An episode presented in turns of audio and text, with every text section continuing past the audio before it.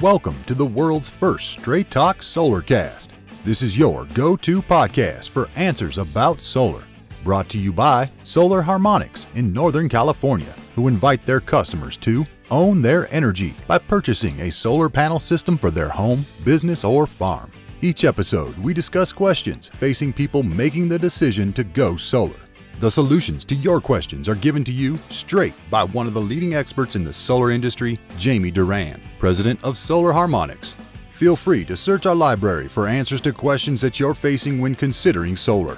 And now, here's Adam Duran, our host with the questions, and Jamie Duran, our solar expert with Straight Talk Solarcast. Hello, Jamie. Hello, Adam. How's everything going in the land of solar this week? Well, we haven't spontaneously combusted, but it's still early in the day, so we will see how it goes. Yeah, fingers crossed. Fingers crossed, yeah. Ooh, wee. Yeah. My podcast from last week is getting a lot of attention from not just our standard listeners, but from some decision makers out there like, hey, yeah, why aren't we begging people to go solar? So I want to thank those listeners out there and continue to share it around because, we last week, if you didn't hear already, we talked about when it's super hot, people turn on air conditioning and it stretches the grid to the limit. Mm-hmm. And past the limit. And then there's tons of announcements. Please turn off your air conditioner and roast and everything. And I say, well, I raise my hand and say, well, why not? We have solar because then that will reduce the strain on the grid. And why isn't PG&E paying us to put solar up for everybody?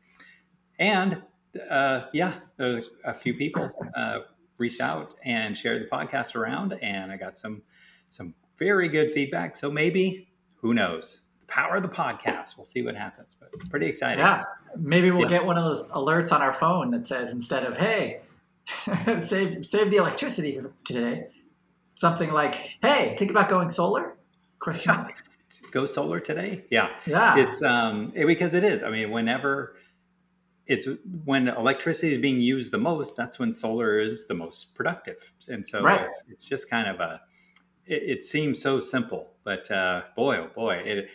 And then, this time next month, fortunately, unfortunately, our phones will be ringing off the hook because during these super hot times, PG&E gets a special super rate going.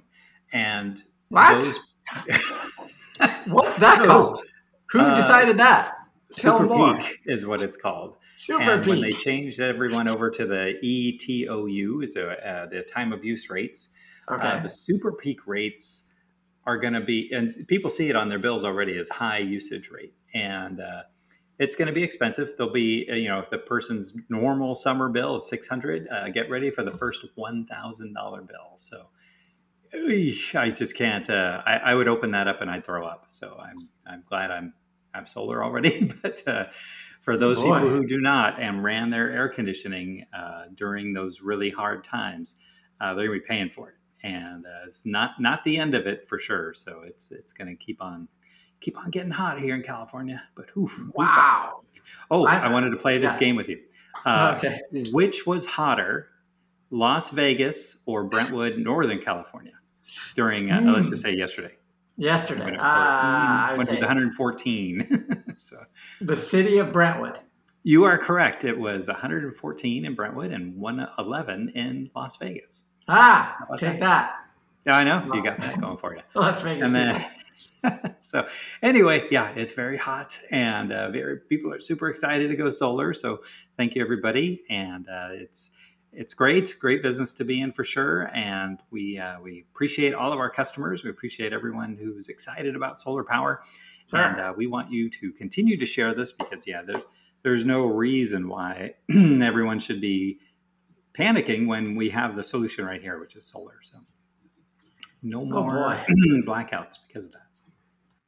Yeah, so in case our listeners didn't know, yesterday and the day before, we got alerts on our phones. We got all kinds of things saying, hey, blackouts are going to come if you don't turn off your electricity until 9 p.m. It actually did apparently save the grid, so that worked. But yeah, it'd work a lot better if everybody had solar, more obviously had solar. Oh yeah, it would certainly reduce the amount, but you know, it's really people, you know, 111, and that means inside their homes is probably 90, 95 degrees without solar. And if you have a two-story home, oof, ouch. And so anyway, so there's something, so we could talk all day about this. Super again, peak.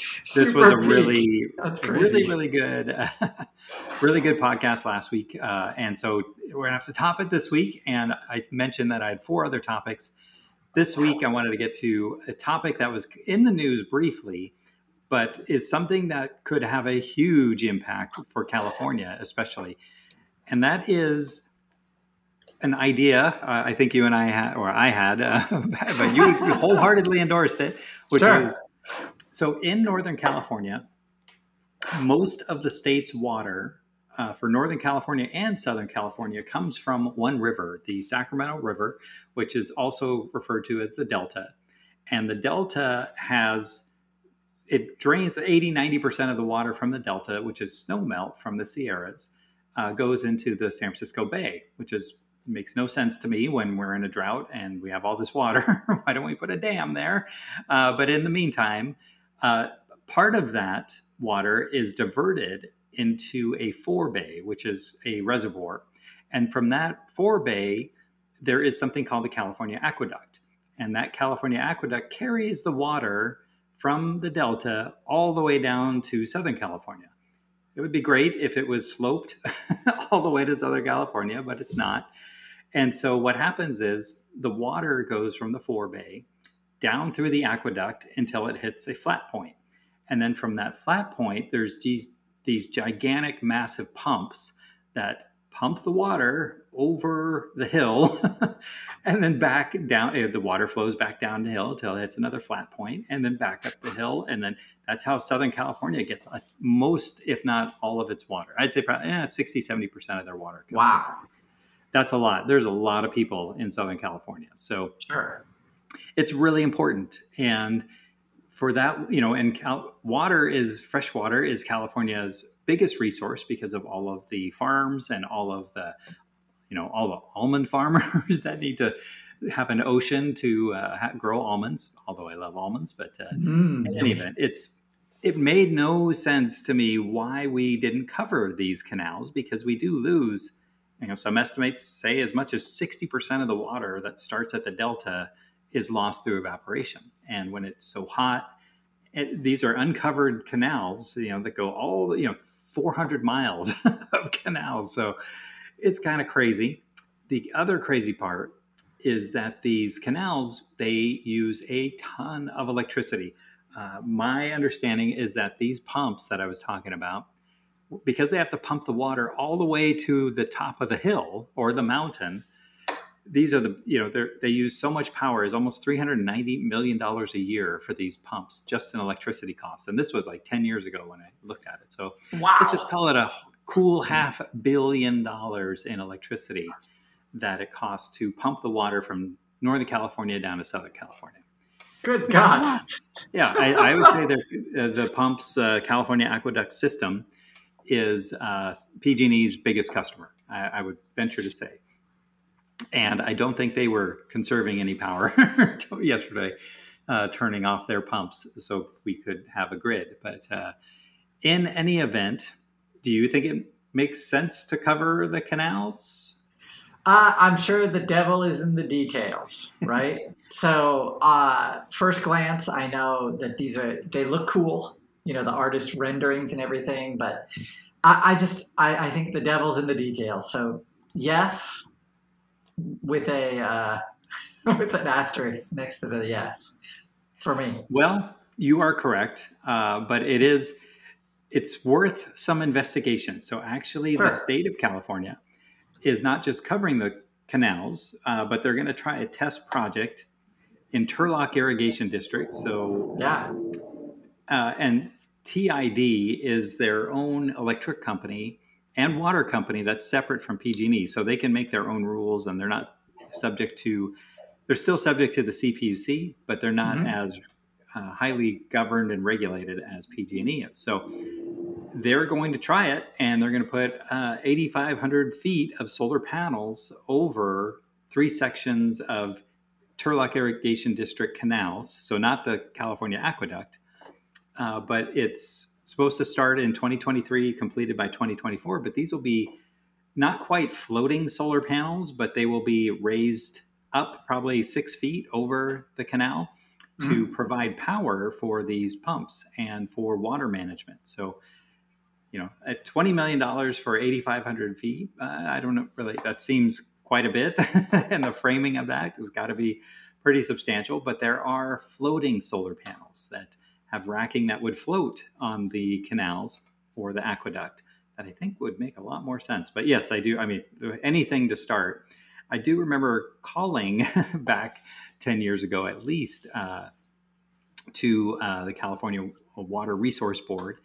And it said, hey, you know, has this ever been thought? And they said, never, it'll never work. It'll never work. We've done studies and it'll never work. But I'm glad that, you know, 10 years later, at least, that University of California Merced, that if they were to cover all 4,000 miles of canals in California, would save 63 billion gallons of water just in evaporation. So, oh my gosh, that's a lot. Awesome. That is a lot.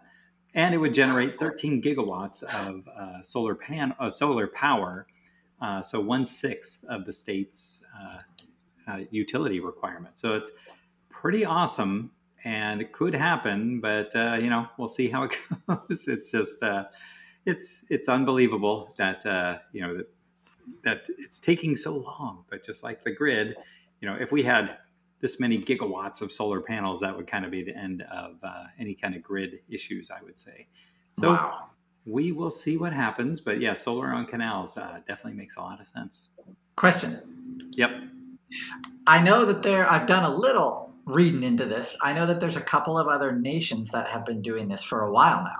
Sure. So India and China, it's not like this is, you know, just we're on the vanguard of this. No. Any idea how those systems are producing? And I'm sure they're producing very well, and I'm sure it's awesome.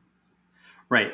So completely agree that, you know, they have been, these systems have been around for, that's what kind of gave me the idea. It was 10 years ago. I was like, hey, they have solar on their reservoirs, why don't we put solar on our California aqueduct?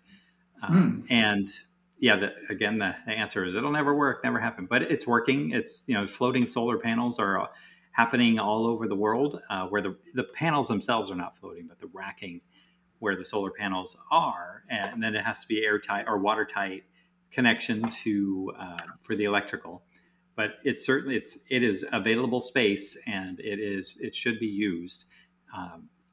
But yeah, they are working fine and no problems as far as I know. Maybe maybe somebody else has some other information, but this is an idea that would save California on its two biggest complaints, you know, water. We don't have any water. And then it's too hot. And this, you know, we'd be able to run our air conditioning and run our electric cars and have a lot less people complaining. That would be my goal.